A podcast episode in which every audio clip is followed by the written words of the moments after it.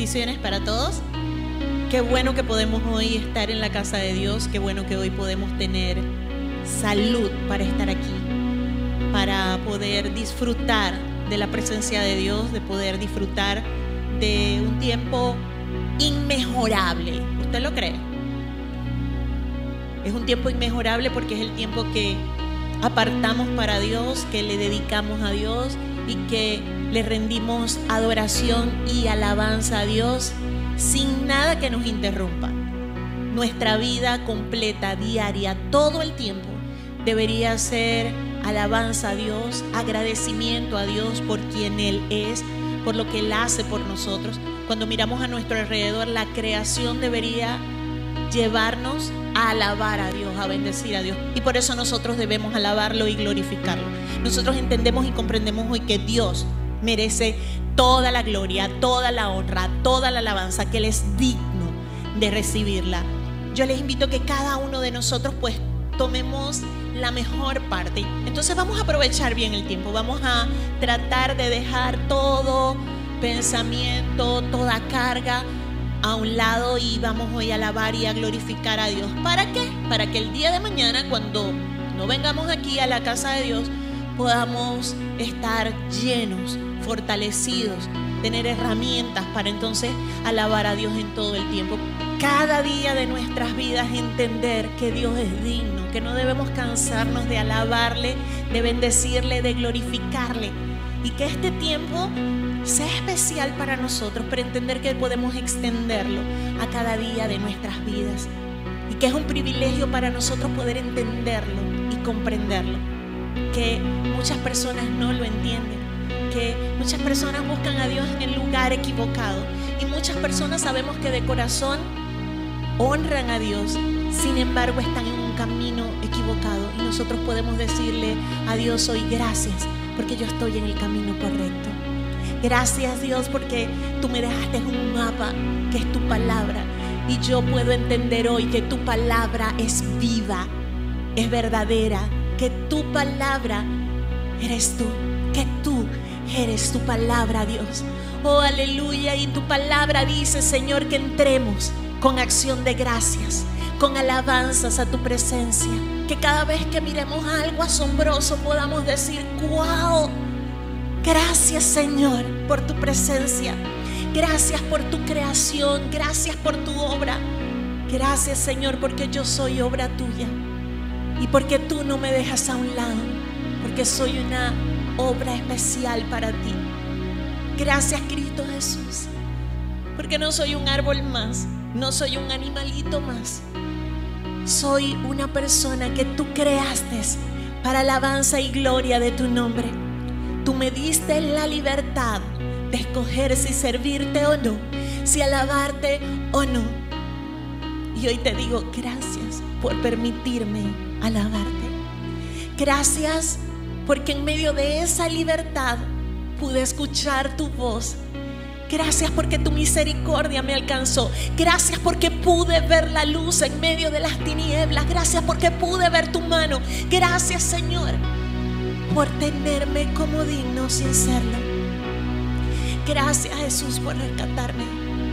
Gracias, gracias Jesús porque me limpiaste, me lavaste, me diste vida nueva. Gracias porque hoy ya no soy esclavo del pecado, soy hijo de Dios. Aleluya. Y hoy en medio de la congregación de tus hijos quiero levantar mis manos al cielo y alabarte. Aleluya, hoy en medio de la compañía de los santos que se han apartado del pecado, quiero levantar mis manos al cielo, pidiendo que tu luz maravillosa, Señor, hoy se haga real, que podamos verte, Señor. Aquellos que están lejos de ti se puedan acercar más a ti. Aquellos que creemos estar cerca, acercarnos más a ti aquellos que están lejos puedan, Señor, acercarse a ti. Enamóranos hoy con tu presencia más y más y más, Espíritu Santo de Dios.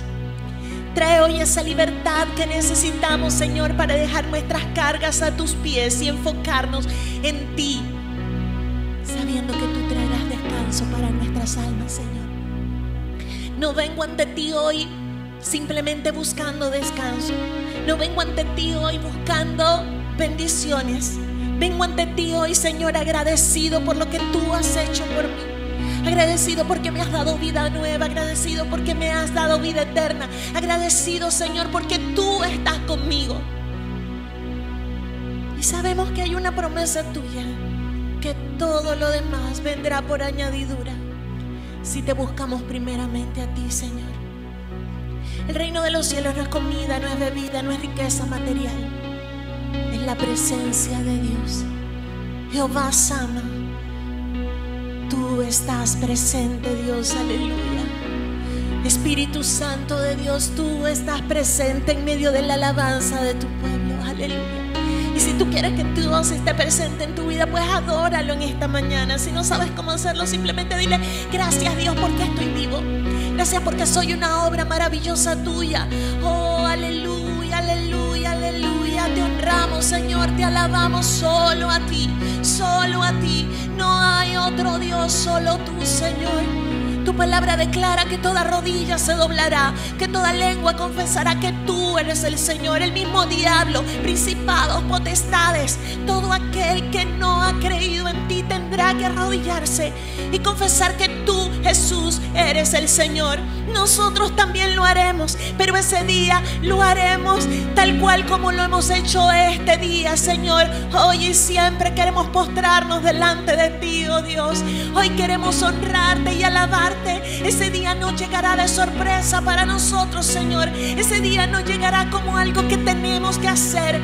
Ese día llegará como que, wow, mi redentor ya está aquí conmigo. Aleluya, aleluya, aleluya. Porque Jesús, tú vienes pronto, tú vienes pronto. Y nosotros hoy queremos disfrutar tu presencia aquí, en medio de dificultades, en medio de enfermedades, en medio de tormentas, en medio de este mundo vil y corrompido. Nosotros necesitamos de ti. Tú has prometido estar, Señor. Hemos comprobado que tú estás. Y hoy, Señor, te honramos por ello. Hoy te honramos, Jesús. Honramos, Jesús. Te Jesús.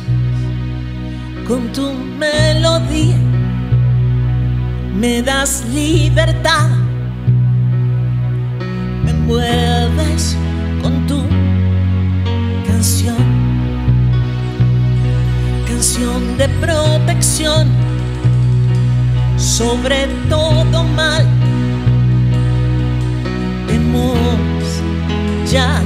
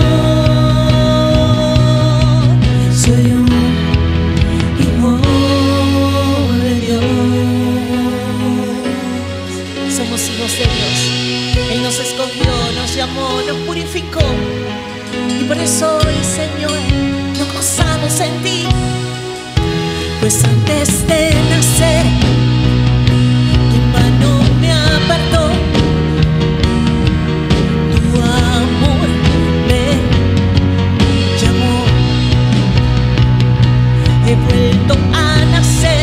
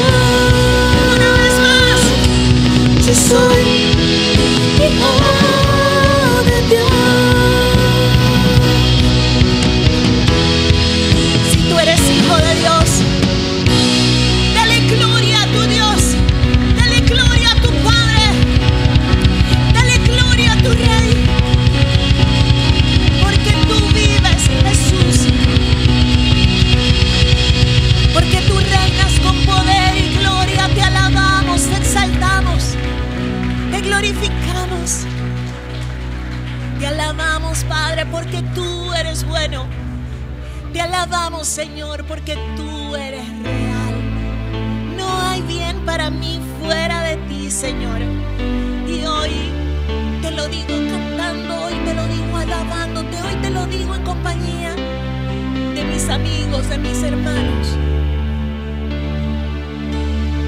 Alguien dijo, nada nuevo, ahí bajo el sol. Todo es vanidad, nada más que esperar, pero tú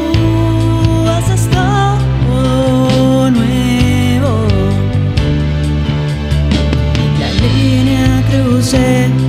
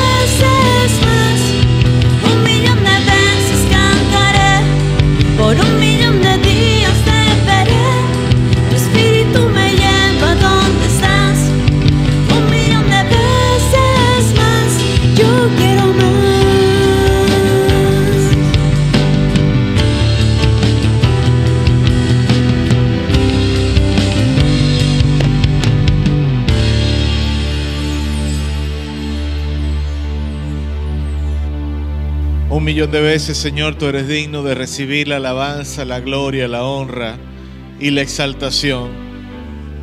Y aunque tal vez ninguno de nosotros hayamos llegado a un millón de veces el haberlo hecho, estoy convencido, Señor, que más de un millón de veces lo mereces. Y podemos afirmar eso, Señor, porque tu palabra nos enseña que de ti proviene toda buena dádiva y todo don perfecto y recibimos esas buenas dádivas y esos perfectos dones de parte tuya, Señor, a pesar de lo que nosotros somos o hacemos. Porque la verdad es que no merecemos, Señor, todo lo que tú nos provees, Señor. Y aún incluso aunque muchos de nosotros en algún momento, Dios, hemos cuestionado aún incluso el sentido o propósito de nuestra vida. Y aún incluso aunque nos, en ocasiones hemos al igual que profetas, hombres y mujeres que te sirvieron a ti de forma extraordinaria y que podemos leerlo en la Biblia, a pesar de que igual que ellos, nosotros en ocasiones hemos incluso deseado no estar con vida o hemos deseado la muerte. A pesar de eso, Señor, tú nos sigues bendiciendo. A pesar de que hemos cuestionado en muchas ocasiones los propósitos que tú tienes con nuestra vida tú sigues, Señor, bregando con cada uno de nosotros. Y por eso tú mereces la adoración, la exaltación, la gloria y la honra.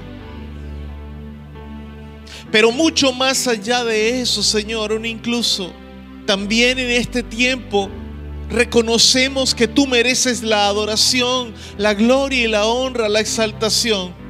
Porque tú, Señor, nos provees a pesar de nuestras debilidades, a pesar de nuestras fallas, a pesar de nuestros errores, a pesar de, todas esas ocasiones que nos quejamos sin razón. Tú sigues, Señor, de alguna manera u otra, proveyendo para todas nuestras necesidades. Y en el nombre de Jesús, Señor, hoy queremos tomar este tiempo especial para consagrar ante ti, Señor, nuestras ofrendas, nuestros diezmos. Hacerlo como parte de nuestra adoración a ti, Señor, porque simplemente, si no fuera por ti, Señor, no pudiéramos disfrutar de todas esas bendiciones. Solamente es por ti que podemos tener alimentos en nuestra mesa. Tal vez en ocasiones no ha sido lo que deseamos o lo que nos apetece. Y hemos tenido que decir, Señor, gracias por esto. No es lo que deseo, no es lo que quiero, pero gracias. Tal vez en ocasiones ni siquiera hemos dicho gracias, Señor, pero incluso así tú lo provees. Hoy, Padre, queremos primeramente pedirte perdón por esas ocasiones en que no hemos sido agradecidos. Y, y te decimos, Señor, en este momento, gracias. Consagramos, Señor, ante ti parte de lo que tú nos provees como ofrendas y diezmos. Lo consagramos, Señor, porque es de ti que lo podemos apartar, es por ti que podemos separarlo, Señor. Y aún incluso quienes no pueden hacerlo en este tiempo o no quieren hacerlo, es por ti, Señor, que pueden obtener, que pueden recibir el sustento diario. En el nombre de Jesús, consagramos, Padre, nuestras ofrendas y diezmos. Bendecimos, Señor, al que puede y quiere hacerlo. Y aún incluso al que no quiere o no puede hacerlo. También declaramos tu bendición, Señor. Que tú proveas conforme tus riquezas en gloria y que nada falte, Señor de provisión. En el nombre poderoso y glorioso de tu Hijo amado Jesús. Amén y amén. Aleluya.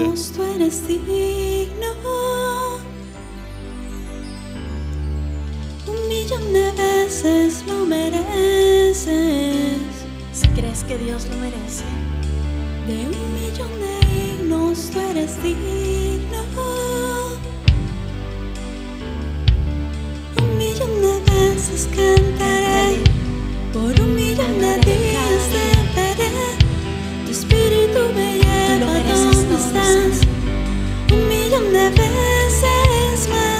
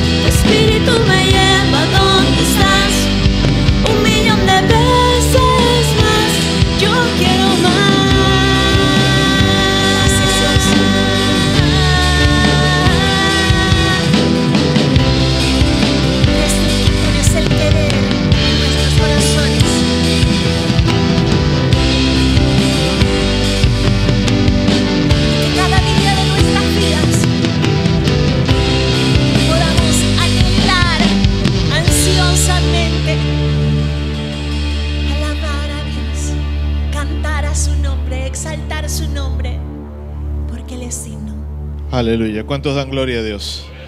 Dele un fuerte aplauso a nuestro Dios porque Él se merece la alabanza, la gloria, la honra y la exaltación por los siglos de los siglos. Aleluya. Damos gracias al Señor que nos permite estar en su casa una vez más para alabar y para bendecir su nombre, para dar la adoración que tenemos en nuestro corazón.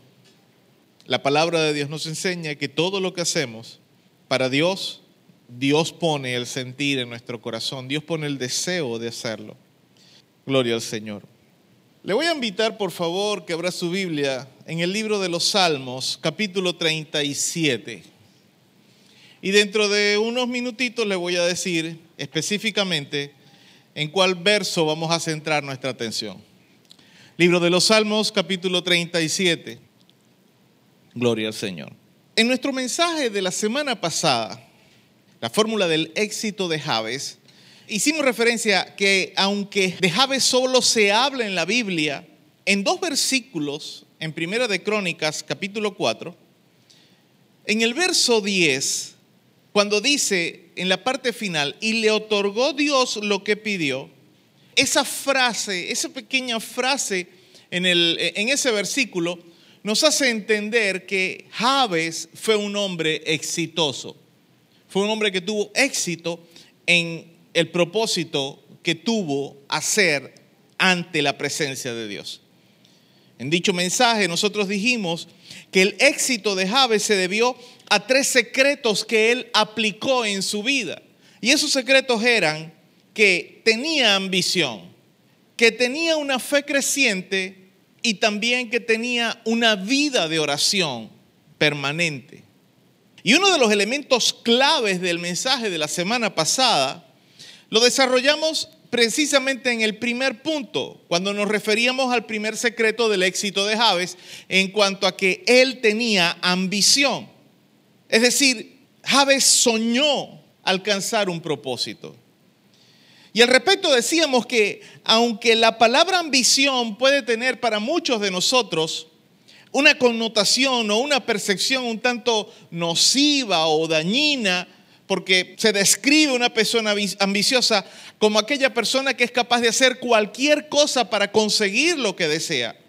Sin embargo, el sentido etimológico de la palabra nos dice que la ambición no es algo malo, porque ambicionar algo es precisamente soñar algo, al querer alcanzar algo, desear alcanzar algo desear eh, eh, cumplir o alcanzar una meta o establecerse un propósito y luchar para alcanzarlo. Eso es ambicionar. Decíamos también que lamentablemente muchas personas van por la vida a la deriva. ¿En qué sentido? En el sentido de que no tienen una meta o un propósito en general o un propósito particular para su vida. Digamos, cada día amanecen y como vaya viviendo, vaya viniendo, vamos viendo. Viven sus vidas conforme a, lo que, al compás de la música, si se puede usar esa expresión, suena durante el día. Y sí, lamentablemente hay días que nosotros tenemos que hacer eso. Si hay un vallenato, no nos toca más que movernos al ritmo del vallenato porque no hay para otras formas. Pero en ocasiones nosotros podemos decidir, está sonando un vallenato, pero yo no me voy a mover al ritmo del vallenato, yo me voy a mover al ritmo de una gaita porque es gaita lo que yo quiero tocar o lo, la música que yo quiero hacer. No sé si me entiende un poco la alegoría que estoy tratando de plantear. El asunto con este tipo de personas que viven sus vidas así, según, como dice el dicho o la expresión popular, según como vaya viniendo, vamos viendo, es que nunca llegan a ninguna parte. Por lo tanto, se convierten en personas que solo son parte del montón o solo son parte del promedio. No pueden sobresalir en nada porque simplemente no hay una meta, no hay una ambición, no hay un propósito que se hayan hecho en sus vidas. Sin embargo, decíamos también en el mensaje de la semana pasada que Dios no nos creó a nosotros para ser parte de un promedio de personas. Dios no nos creó a nosotros para ser parte de un montón. Dios nos creó a todos nosotros con una capacidad de ser únicos, especiales e individuales, al punto de que aunque nosotros nos parecemos todos, tenemos una cabeza, un cuello, dos orejas, dos ojos, una nariz, una boca, dos manos, dos pies, un tronco, etcétera. Somos parecidos en cierto sentido o en cierta forma. También es cierto que somos muy diferentes los unos de los otros. Ni siquiera los niños que se gestan juntamente en el vientre de una madre, los, mellizos o los gemelos idénticos, son exactamente idénticos, aunque físicamente se parezcan. Hay una diferencia en particular en ellos. Y quienes los conocen y han vivido toda su vida con ellos pueden saber diferenciar a uno del otro. ¿Por qué? Por su carácter, más que nada por la forma en que se expresan, la línea de pensamiento que pueden tener. Y eso nos habla precisamente de lo distinto y diferentes que somos y que Dios nos creó a nosotros de una forma muy particular a cada uno. Cada uno de nosotros estamos creados por Dios para ser exitosos. Fuimos creados por Dios, diseñados por Dios para ser modelos de éxito. El problema es que entró el pecado en la ecuación. Entró el pecado en el ser humano y entonces eso es lo que nos hace convertirnos en parte del montón. Y la única forma que nosotros podemos deslastrarnos del pecado es cuando nosotros los deseos, los sueños, los metas, las anhelas, las ambiciones que tenemos se amoldan a lo que Dios ha establecido para nosotros.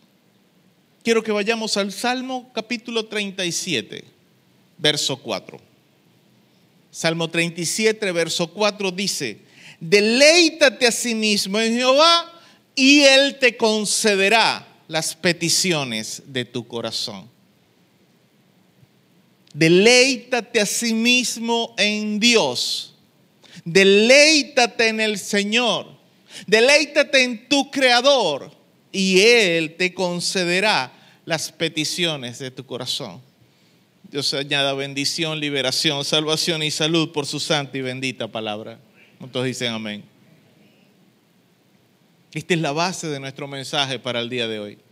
Y eso lo leemos de esa forma en la versión Reina Valera, la que comúnmente solemos usar. Pero me llamó la atención la forma en que lo traduce la versión NBI. La nueva versión internacional traduce este pasaje de la siguiente manera deleítate en el Señor y Él te concederá no las peticiones, como dice la Reina Valera, sino los deseos de tu corazón. Deleítate en el Señor y Él te concederá lo que deseas. Y aquí entonces voy a plantear el título de mi mensaje en esta mañana. los deseos que Dios concede. ¿Sabía usted que hay deseos que Dios nos concede? Pues sí, los hay. Hay deseos de nuestro corazón que Dios está dispuesto a conceder. Y a riesgo de que algunos puedan malinterpretar este título y aún incluso el propósito de este mensaje, asumiendo esa perniciosa doctrina que enseña que Dios es una especie de genio divino con sede deseos, como tal cual como el genio, esas películas, esos cuentos fabulosos, fantasiosos, que, que, hablan del genio de una lámpara o de una botella que se frota y al aparecer está dispuesto a conceder tres deseos, los que sean. A riesgo de que mucha gente entienda eso, malinterprete este título, en realidad el propósito de este mensaje es que entendamos que el anhelo de Dios siempre ha sido bendecirnos a todos y cada uno de nosotros. Tristemente, nosotros mismos somos los que amarramos las manos de Dios, si se puede decir de esa forma.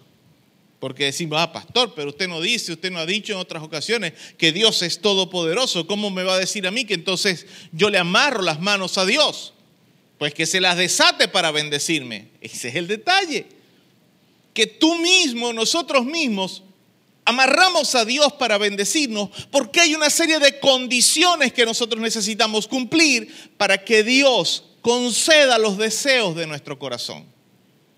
Cuando nosotros tenemos deseos que no se amoldan a los propósitos para los cuales Dios nos creó, tristemente nosotros retrasamos las bendiciones de nuestra vida o peor aún, impedimos que las bendiciones lleguen a nuestra vida. Digamos, yo estoy esperando el almuerzo porque tengo mucha hambre y yo llego a mi casa, se supone a la hora que se supone que me deben dar el almuerzo. Me estoy desmayando del hambre. Y viene mi esposa, me dice, Eudo, hubo un problema, se me quemó el arroz, lo tuve que volver a montar. Ok, hay un retraso.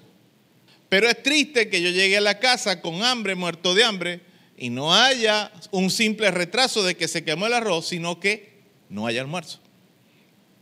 Ese día no es que hubo un retraso en el almuerzo, no es que me lo van a servir una hora más tarde o media hora más tarde mientras el arroz termina de cocinarse, sino que simplemente no hay arroz, no hay almuerzo porque se rompió la cocina. Así suele suceder en muchas ocasiones con nosotros no es que retrasamos lo que Dios quiere hacer o darnos, es que simplemente impedimos que Dios nos pueda bendecir por la conducta que nosotros tenemos. Pero comencemos por definir entonces en nuestro primer punto los deseos de nuestro corazón. ¿Qué, ¿A qué se refiere eso de los deseos de nuestro corazón? La palabra de Dios nos enseña que todo lo que Dios creó era bueno cuando Dios lo creó. Eso lo entendemos de Génesis capítulo 1, verso 31, cuando dice, y vio Dios todo lo que había hecho. Dios terminó toda la creación, miró para la tierra, ya había creado al hombre,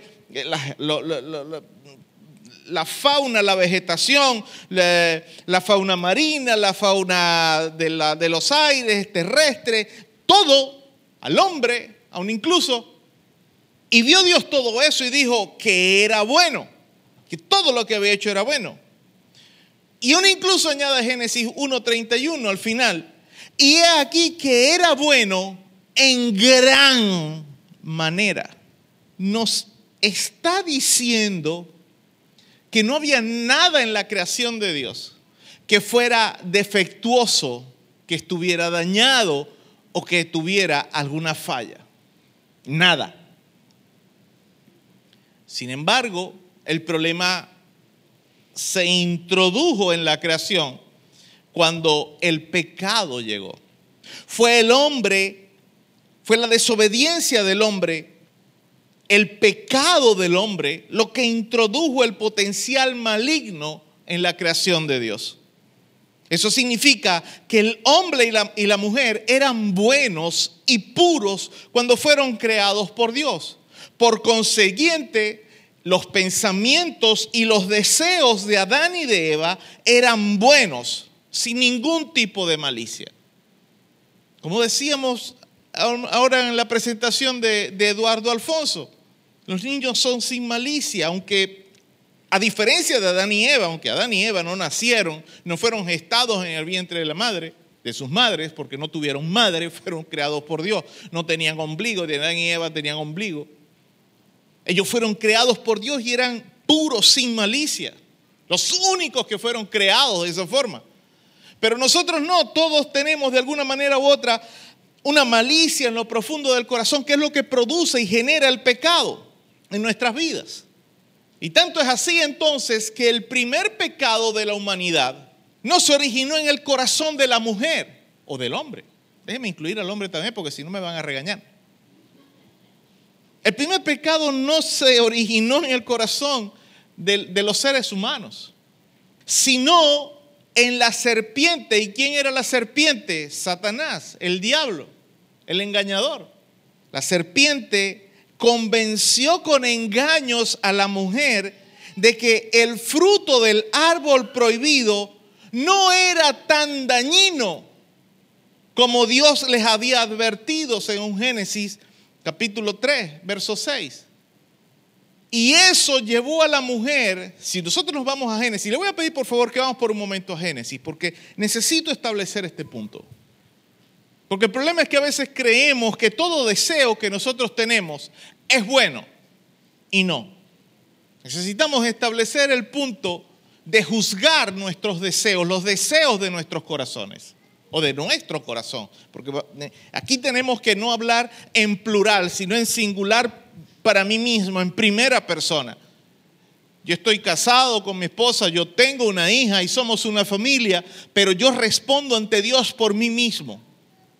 Mientras mis niños sean pequeños, yo respondo por, delante de Dios por ellos, porque Dios me los confió a mí y le daré cuentas a Dios por la crianza que doy a ellos. Así que si tú lo hiciste mal con tus hijos, pídele perdón a Dios por la crianza que diste a tus hijos, si, si entiendes que te equivocaste. Pero a final de cuentas, todos nosotros estaremos solos ante la presencia de Dios el día que tengamos que darle cuenta. Y vamos a tener que darle cuenta a Dios por los deseos de nuestro corazón en primera persona. Yo no voy a darle cuentas a Dios por los deseos del corazón de mi hija o los de mi esposa, por mucho que la ame o las ame. Ellas tendrán que darle cuenta a Dios por sus propios deseos y por lo que, por, por lo que hacen o por lo que han hecho y yo tendré que hacerlo también. Por eso necesitamos nosotros establecer cómo son los deseos de nuestro corazón. Dice Génesis capítulo 3, verso 6. Y vio la mujer que el árbol era bueno para comer y que era agradable a los ojos y árbol codiciable para alcanzar la sabiduría. Y, y tomó de su fruto y comió y dio también a su marido, el cual comió así como ella. ¿Cuál es la parte que quiero resaltar aquí? La primera parte donde dice, y vio la mujer que el árbol era bueno para comer. ¿Qué dice el pasaje? Y vio la mujer. Le pareció. Es lo que nos dice el pasaje. Es lo que nos da a entender. Y sigue diciendo, hay una coma ahí y dice, y que era agradable. Lo vio agradable, le pareció bueno y agradable. Y árbol codiciable. ¿Qué es codiciable? Deseable para alcanzar la sabiduría que la serpiente le estaba prometiendo a la mujer. Ahora, podremos entender, ah, que entonces la mujer y el hombre, Adán y Eva, eran brutos entonces, no eran inteligentes. No, fue lo que Satanás, fue lo que la serpiente le quiso hacer entender a Adán y Eva. Iban a tener una, una, sabiduría superior si comían del árbol que Dios les había dicho que no comieran. Eso es lo que la serpiente le vendió a Eva y lo que Eva le vendió a Adán para convencerlo de que comieran juntos del árbol. Ahora, quiero leer el pasaje en la versión traducción lenguaje actual. Sigue la lectura en su versión de la Biblia mientras yo leo esta versión. Dice así el versículo, según la traducción lenguaje actual. La mujer se fijó en que el fruto del árbol sí se podía comer.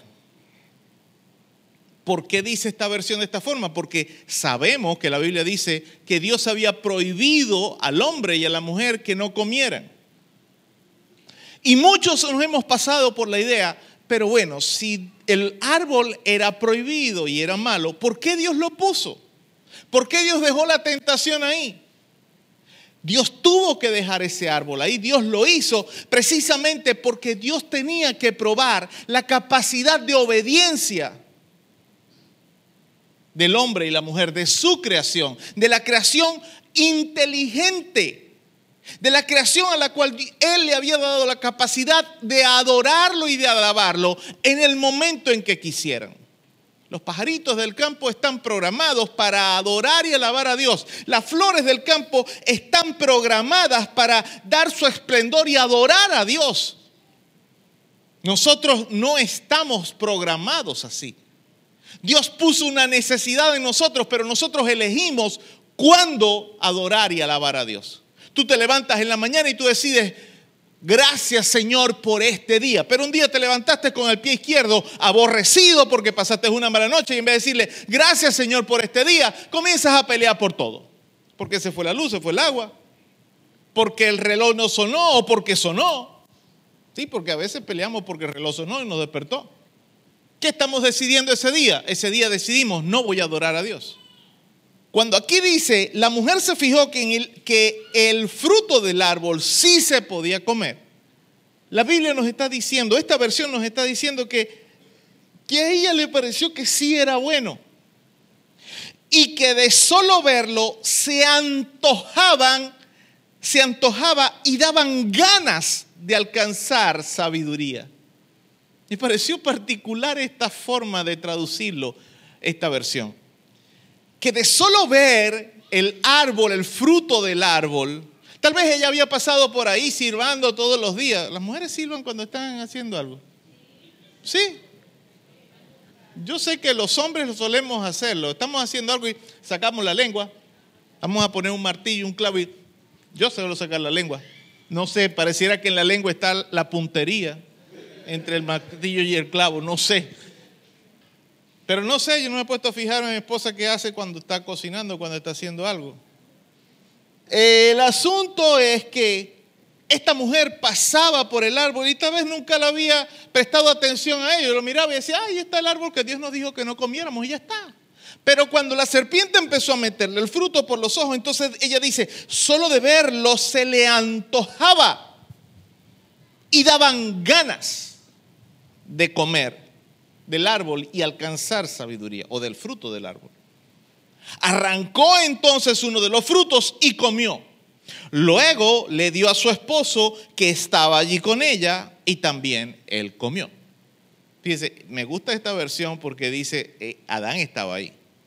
No fue que ella lo fue a buscar, Adán, vení para que comamos. No, él estaba ahí con ella. Él estaba escuchando lo que la serpiente le estaba diciendo a la mujer. Pero no fue capaz de decirle, agarrar a Eva por el brazo, Eva, vámonos de aquí porque esta serpiente te quiere engañar. Él estaba ahí. Pero voy a leerlo en otra versión, la nueva traducción viviente. Sigue en el pasaje y vamos a leer esta versión. Dice, la mujer quedó convencida. Listo, la mujer quedó retratada. Dice este pasaje. Después de todo lo que la serpiente le dijo. En esta versión hay un punto y seguido. Dice, la mujer quedó convencida. Hay un punto y seguido. Vio que el árbol era hermoso y su fruto parecía delicioso. Y quiso la sabiduría que le daría. Así que tomó del fruto y lo comió. Después le dio un poco a su esposo que estaba con ella y él también comió. Según esta versión, a mi modo de entenderlo, ella comió más. Por eso es que las mujeres son como son según esta versión, no búsquelo usted cuando llegue a su casa, dice, después le dio un poco a su esposo que estaba con ella y ella se comió el resto. Pensó que las mujeres son especiales. Vos sos especial, mi amor. ¿Hay un hombre aquí que se atreva a decir que su esposa no es especial? ¿Lo hay? Cuidado pues. ¿Ah?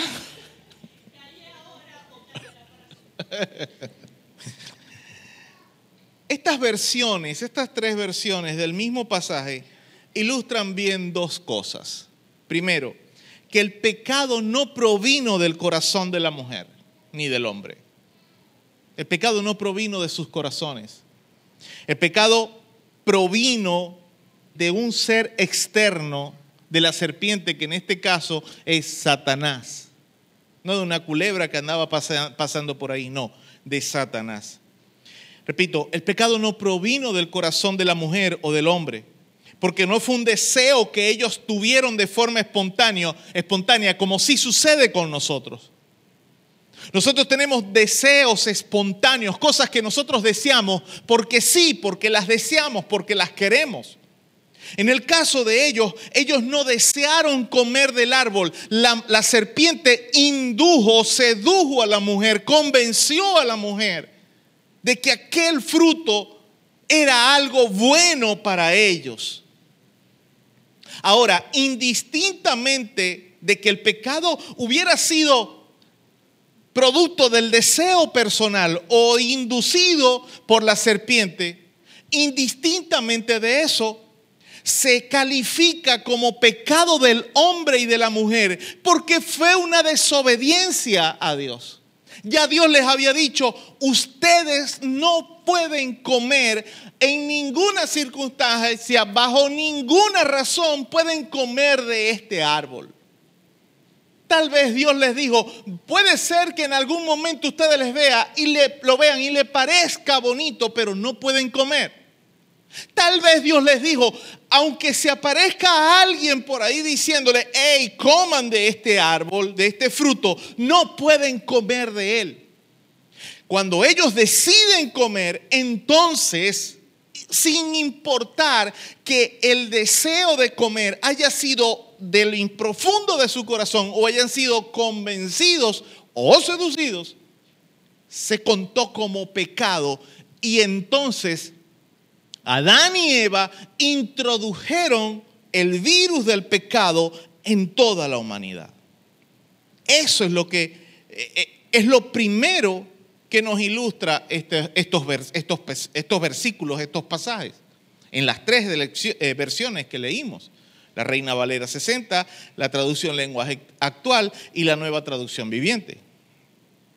Lo segundo que nos ilustra este pasaje con respecto a lo que es esto, el deseo, es que la acción pecaminosa, es decir, comer del fruto, se gestó, se concibió, se fecundó, se preñó como deseo en la mujer por la apariencia y lo que ofrecía el fruto del árbol. Si nosotros rescatamos lo que las tres versiones dicen, la forma en que las tres versiones dicen, dice, y vio la mujer que el árbol era bueno para comer. La mujer se fijó, la, traducción lenguaje actual, la mujer se fijó que, en que el fruto del árbol sí se podía comer. La nueva traducción viviente, viviente la mujer quedó convencida, vio que el árbol era hermoso y su fruto parecía delicioso y quiso la sabiduría que le daría. Todas estas formas o expresiones distintas y diferentes entre ellas nos llevan a entender que la acción pecaminosa, es decir, comer del fruto, se concibió en el corazón de la mujer por el deseo que ella tuvo por ese fruto, por la apariencia que tenía el fruto, por lo que ofrecía el fruto de aquel árbol. Ella deseó comer porque le pareció bonito. Ella deseó comer porque quiso de la sabiduría. Ella deseó comer porque fue convencida. Pero indistintamente, el punto es que llega al pecado porque ella decidió a final de cuentas hacer la acción de comer. Esto nos dice entonces lo engañoso que puede llegar a ser aquellas cosas que nosotros deseamos en nuestro corazón. Hay cosas que pueden ser buenas, cosas que deseamos que pueden ser buenas, en algún momento, pero terminar siendo perniciosas para nosotros. Sin embargo, debemos decir también que no todos los deseos que hay en el ser humano son malos, son dañinos o son perversos necesariamente. Después de todo, la razón por la que nosotros tenemos deseos es porque Dios los puso en nosotros. Nosotros formamos una familia porque tenemos el deseo en algún momento de unirnos a una persona. Si es un hombre, unirse a una mujer. O si es una mujer, unir su vida a un hombre y formar una familia. Ese es un deseo que Dios ha puesto en nuestro corazón. Como decía hace un momento, Dios ha puesto deseos en nuestro corazón de alabar a Dios, pero nosotros decidimos si lo hacemos o no. Dios ha puesto el deseo en nuestras vidas de en ocasiones dedicarnos a un oficio. Esos deseos son puestos por Dios en nuestros corazones, en nuestra vida. Y si nosotros entendemos y aceptamos que todo lo que Dios creó, como dice Génesis 1.31, todo lo que Dios creó era bueno en un inicio, entonces los dones con los que Dios dotó al ser humano son en esencia buenos. El hecho de que nosotros queramos unir nuestra vida, si somos hombres, repito, a una mujer, formar una familia, eso es algo bueno. O si son mujeres, unirlas a un hombre y formar una familia, eso es algo bueno.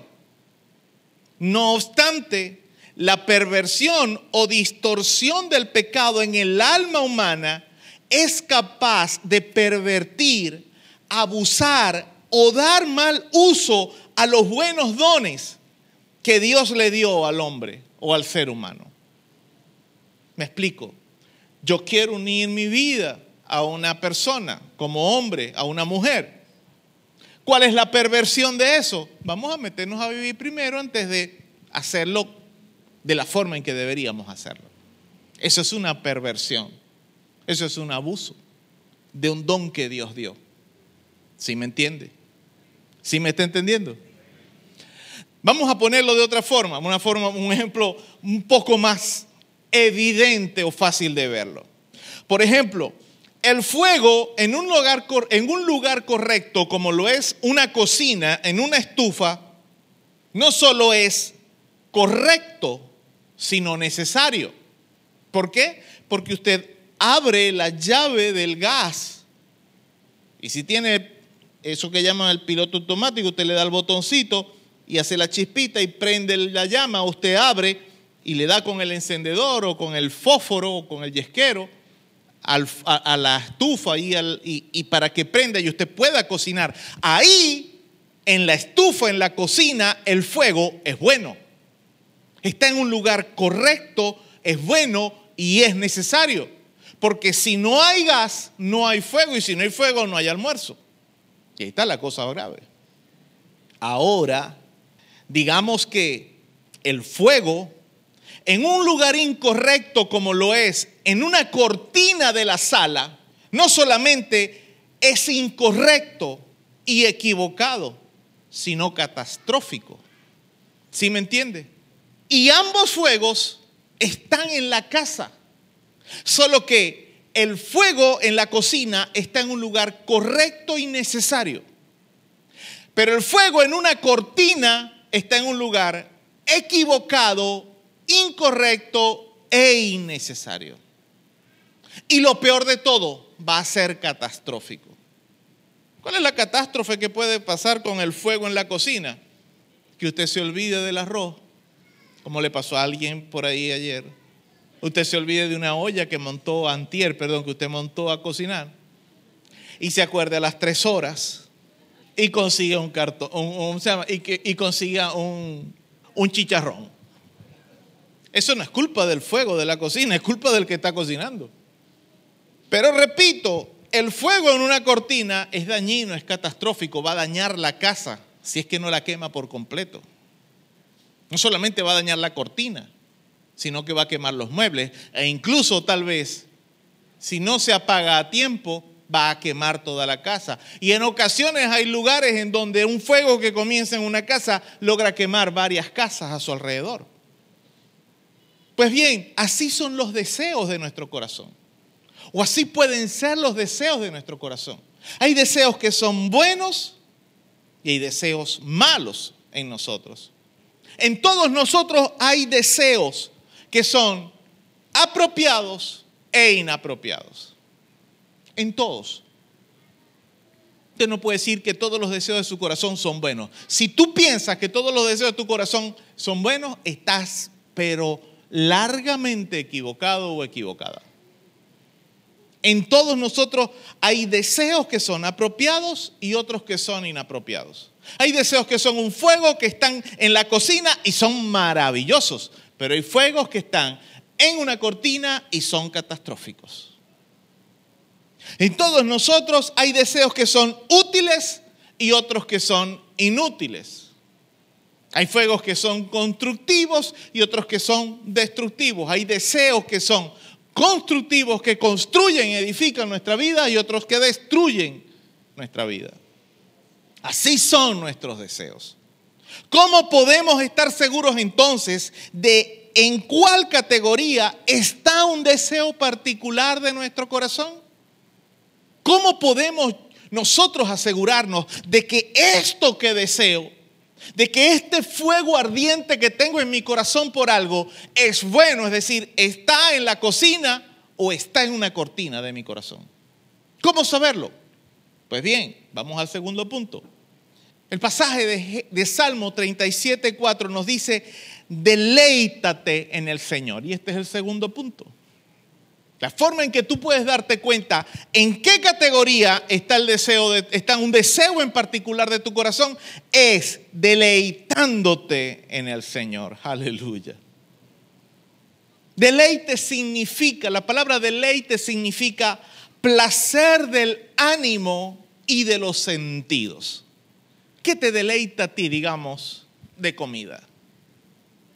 A mi esposa, cuando yo la quiero contentar, le ofrezco una parrilla de pollo. Aunque no se, no se la dé, ya eso por lo menos le baja la guardia. El problema es que tiene gustos caros. La prueba soy yo.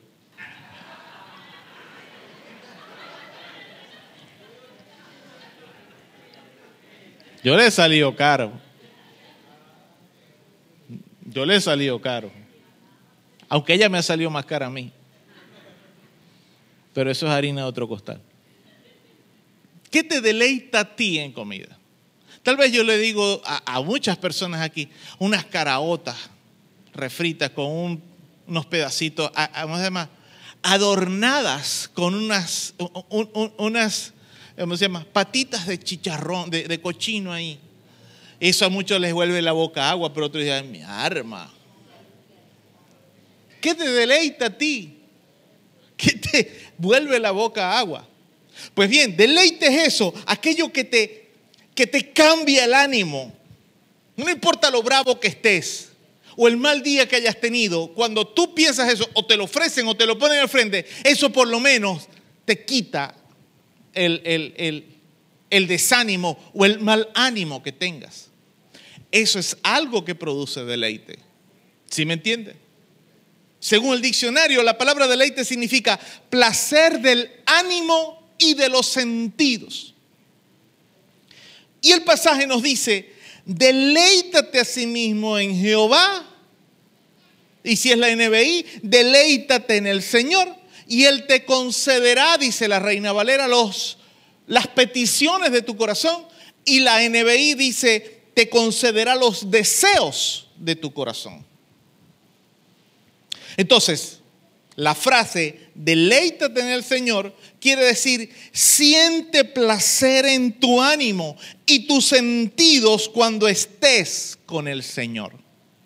Haciendo una traducción más larga, cuando dice, deleítate en el Señor, lo que te está queriendo decir es, siente placer en tu ánimo y en tus sentidos cuando te acerques a Dios. O lo que es decir entonces que tú hoy, en este momento, que estás en la casa de Dios, deberías sentir placer en tu ánimo y en tus sentidos. ¿Por qué? Porque estás en la casa de Dios. Cuando tú vas a orar en tu casa, leer la Biblia, hacer el devocional, deberías sentir placer. eh, placer en tu ánimo, perdón. Hemos leído o he usado varias versiones de la Biblia para el mensaje de hoy. Y quiero usarla también para el Salmo 37, 4. Y me encantó la forma en que la versión traducción lenguaje actual traduce este pasaje. El Salmo 37, 4. Dice, entrégale a Dios tu amor y Él te dará lo que deseas. Entrégale a Dios tu amor y Él te dará lo que deseas. Ya está llegando al punto igual que yo de entender por qué hay cosas que tú deseas que Dios no te las ha dado y déjame decirte, no te las va a dar. Ya te diste cuenta por qué. Yo puedo ya terminar el mensaje aquí, para mi casa. Entrégale a Dios tu amor y Él te dará lo que deseas. Mientras lo que tú deseas no esté de acuerdo con el amor que tú deberías darle a Dios, Dios no te va a dar lo que tú deseas. Entrégale a Dios tu amor y Él te dará lo que deseas. Mientras, repito, mientras tú no le des a Dios todo tu corazón, todo tu amor, Dios no te va a dar lo que tú deseas. Tus deseos tienen que sujetarse a tu amor a Dios. Deleitarse en el Señor, como dice la versión TLA, es entregarle a Dios nuestro amor. Esto significa que nosotros debemos someter nuestros deseos a la voluntad de Dios. Y la voluntad de Dios la conocemos por medio de su palabra. Entonces, lo que tú deseas, tienes que pasarlo por el filtro de la palabra de Dios. Ok, pastor, yo me quiero casar. Yo quiero tener una mujer. Pastor, yo quiero tener un esposo. Ok, chévere, está bien. En el mundo que nosotros vivimos hoy, cuando a mí un chamo de 12, 13, 14, 15 años me llega diciendo, pastor, que a mí me gusta esta muchachita, esta, esta muchacha, yo le doy gloria a Dios. Porque podría salirme con que si es varón le gusta otro varón. Pero por lo menos ya la cosa va bien. Está bien acomodado. Ahora, el problema es que eso que está deseando no es el tiempo todavía. ¿Por qué? Porque todavía hay cosas que tiene que hacer y que vivir. Todavía hay cosas que tiene que desarrollar en su vida. Tiene que madurar como persona.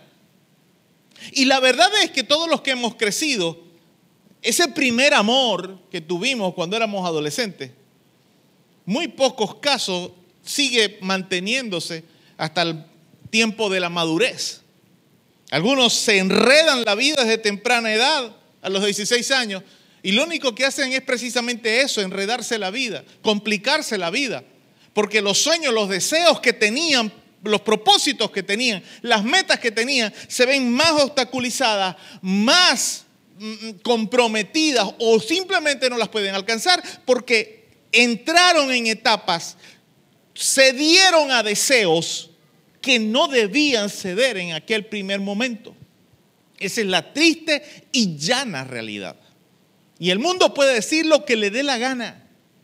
Que hay que dejar a los muchachos que sean, que, que, todos estamos aquí para cometer errores. Sí, pero hay errores que se pueden prevenir o evitar. Nosotros debemos someter nuestros deseos a la voluntad de Dios. Y la voluntad de Dios la conocemos, repito, por medio de la palabra de Dios.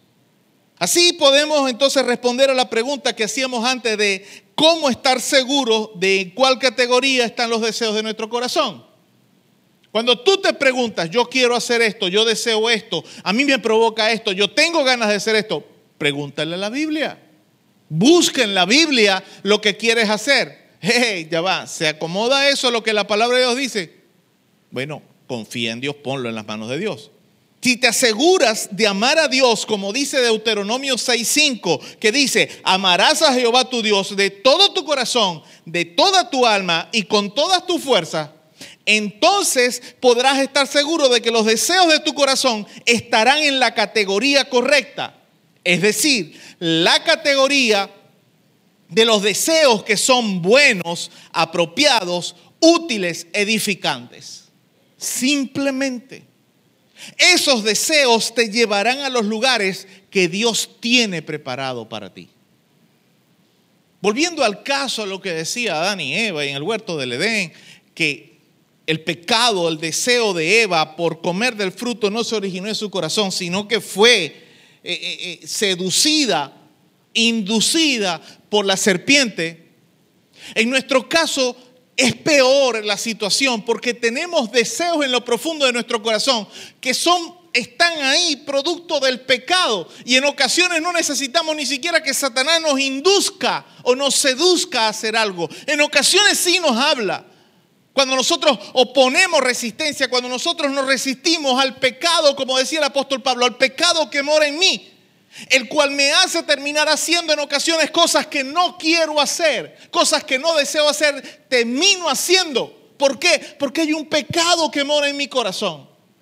Pero en ocasiones, tristemente, aunque nosotros nos resistimos, Satanás comienza a atacarnos y nos induce hay un amigo, una amiga, alguien que nos dice, pero eso no es malo, que tanta religiosidad y tanta cosa.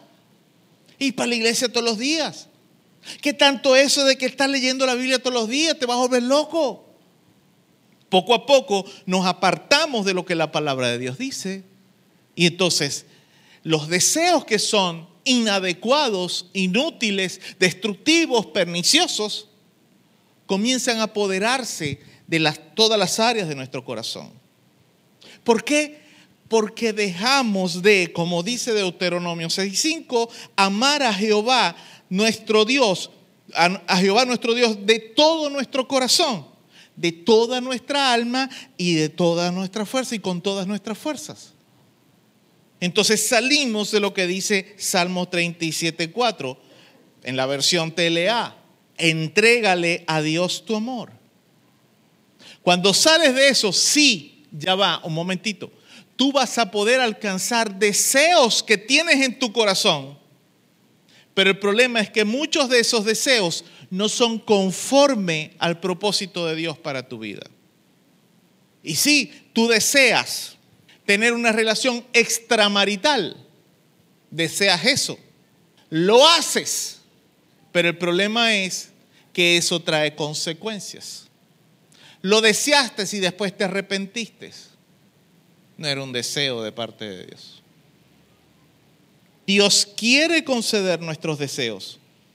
Ese es el deseo de Dios. Dios quiere conceder lo que tú deseas. Nos lo dice la Biblia. Pero Dios quiere asegurarse de que Él sea lo que más deseamos en la vida. ¿Sí me entiende? Dios quiere conceder tus deseos, pero Dios quiere que lo que tú deseas está por debajo de tu deseo de Él. Yo no sé si me entiende ese trabalengua. Dios quiere bendecirte, Dios quiere darte lo que tú quieres, Dios quiere darte lo que tú deseas, pero Dios quiere que primero tú entiendas que todo lo que tú deseas debe estar sujeto a tu deseo de Él, tu amor por y para Él. Porque todo lo demás, todas esas otras cosas que tú deseas en esta vida son secundarias. Como dice la escritura, son añadidura y vendrán por añadidura. ¿Sí me está entendiendo? Entro entonces a mi tercer punto. Necesitamos controlar los deseos. Tenemos que ser honestos. Vamos a ser honestos por un momento. Adán y Eva fueron creados por Dios puros. En su estado de pureza, ellos no fue que desearon comer del árbol, sino que la serpiente comenzó a meterles por los ojos el fruto del árbol. Y terminaron comiendo, como bien sabemos. ¿Cree usted entonces que en la condición nuestra en la que estamos ya infectados previamente por el pecado. No somos como Adán y Eva, que, fuimos que fueron creados sin malicia original. Nosotros sí tenemos una malicia original que nos induce a hacer cosas inadecuadas. ¿Cree usted que para nosotros es igual de fácil que lo fue para Adán y Eva? ¿O que estamos en la misma condición que Adán y Eva en modo inicial antes de comer del fruto del árbol? Yo creo que no. Para nosotros es mucho más difícil. Por nuestros propios medios, ni usted ni yo, ninguno de nosotros podemos mantener a rayas nuestros deseos infectados de pecado. Siempre va a haber algo que vamos a querer hacer que es pecaminoso, siempre. Aún incluso algo bueno que podemos desear en algún momento puede ser infectado, puede estar envuelto en pecado. Señor, yo te quiero servir. Qué bueno. Señor, yo quiero servir en tu obra. Qué bueno. Pero el problema es que puede haber un pecado oculto ahí en ese deseo. Porque el deseo, Señor, yo te quiero servir, pero para que me vean. Señor, yo quiero tocar un instrumento, pero para que fulanita se fije en mí. Señor, yo quiero ayudar a mis padres. Qué bueno. Pero lo quiero hacer porque quiero ser mejor que el flojo de mi hermano. Ya, y ese deseo está infectado de pecado. ¿Sí me entiende lo que quiero decir? ¿Dónde conseguimos la ayuda que necesitamos para controlar nuestros deseos? En la oración persistente. Pastor, ¿por qué todo con usted termina en oración? Porque no hay otra forma. Porque la palabra de Dios te instruye, pero es la oración la que te corrige. La palabra de Dios te dice lo que es, pero es la oración la que te, te clava en el lugar correcto. ¿Por qué digo que en la oración persistente? Porque la oración es el medio por el cual nosotros ponemos a diario nuestros deseos ante Dios. Es la forma en la cual nosotros le decimos, Señor, aquí vengo yo con esto que quiero. ¿Será que es bueno para mí? ¿Será que es el tiempo? Señor, ayúdame a entender cuál es el trasfondo de este deseo que tengo. Porque sí, es bueno servir en tu obra. Sí, es bueno ayudar a mis padres. Sí, es bueno cualquier cantidad de cosas que nosotros podamos querer. Pero el problema es cuál es la intención que hay detrás. ¿Por qué realmente lo quiero? La oración, cuando nosotros vamos al Señor y le digo, Señor, aquí está el nuestro deseo, nosotros en algún momento, el Espíritu Santo nos va a hacer entender, eh, ¿y por qué lo queréis hacer? Eventualmente en oración tú vas a tener que responderle a Dios por qué lo quieres hacer. Y entonces puedes llegar a darte cuenta por qué lo quieres hacer.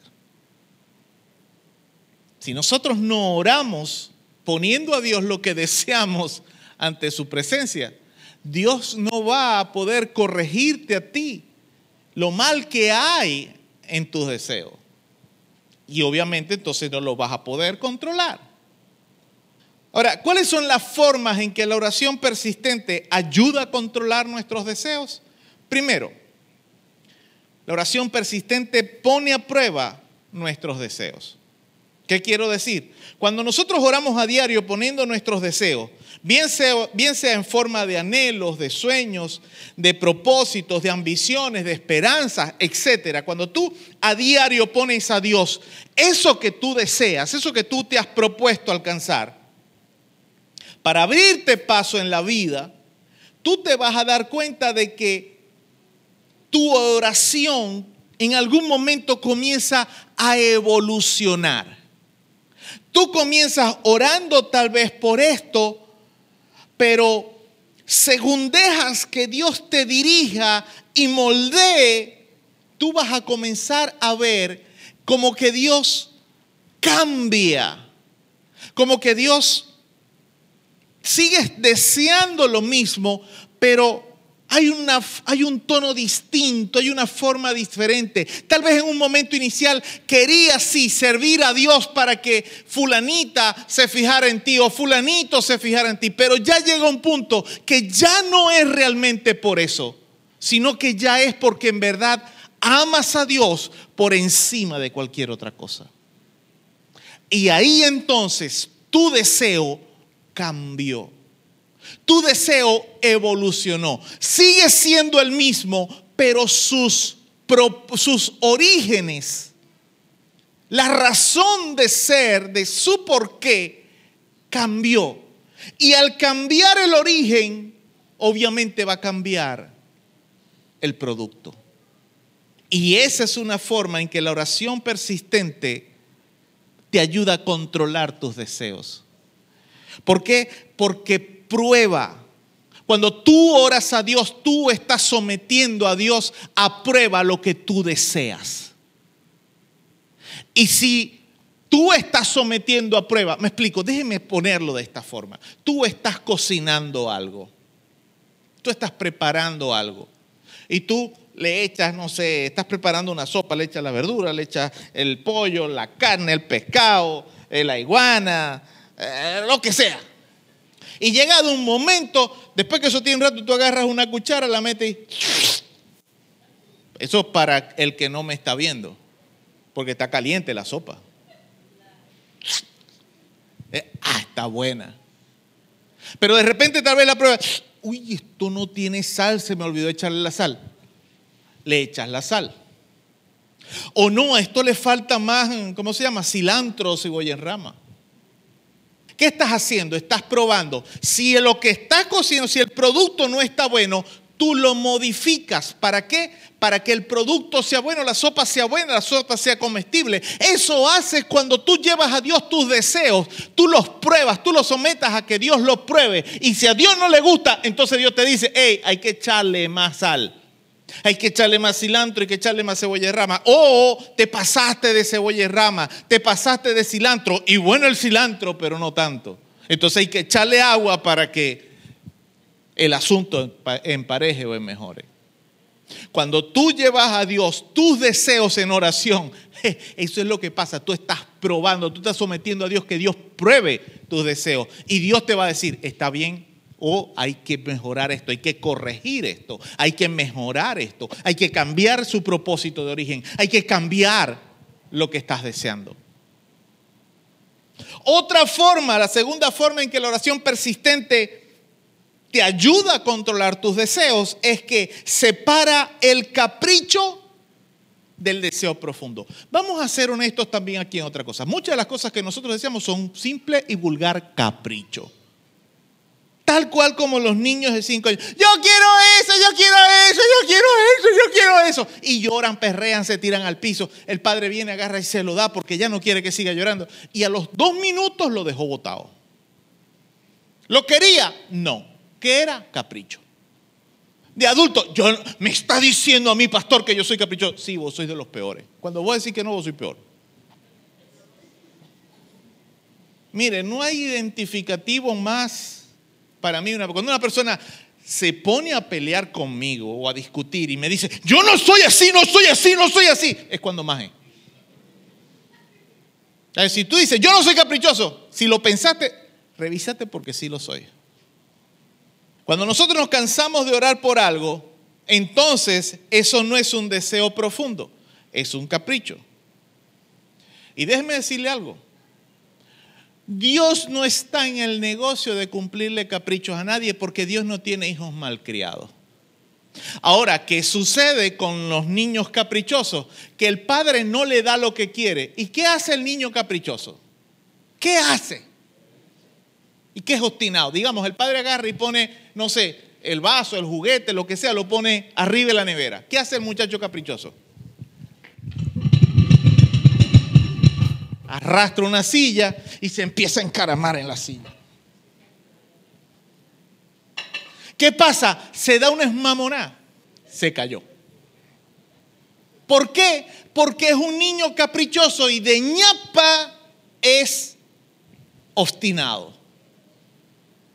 Hay caprichosos que no son obstinados, no le dan, bueno, no me lo dieron y deja de llorar. Otros que siguen llorando, pero otros que son obstinados y dicen, no me lo dais, yo lo agarro. Y así somos muchos de nosotros como cristianos. Dios no me deje esto, yo lo voy a agarrar. Señor, yo quiero ser evangelista, pero es que vos no tenéis ministerio evangelista, de evangelista. No me importa, yo voy a predicar. Te va a ir mal, papá. Porque Dios no está en el negocio de cumplir caprichos. ¿Por qué? Porque Dios no tiene hijos malcriados, ni pochongos, ni caprichosos.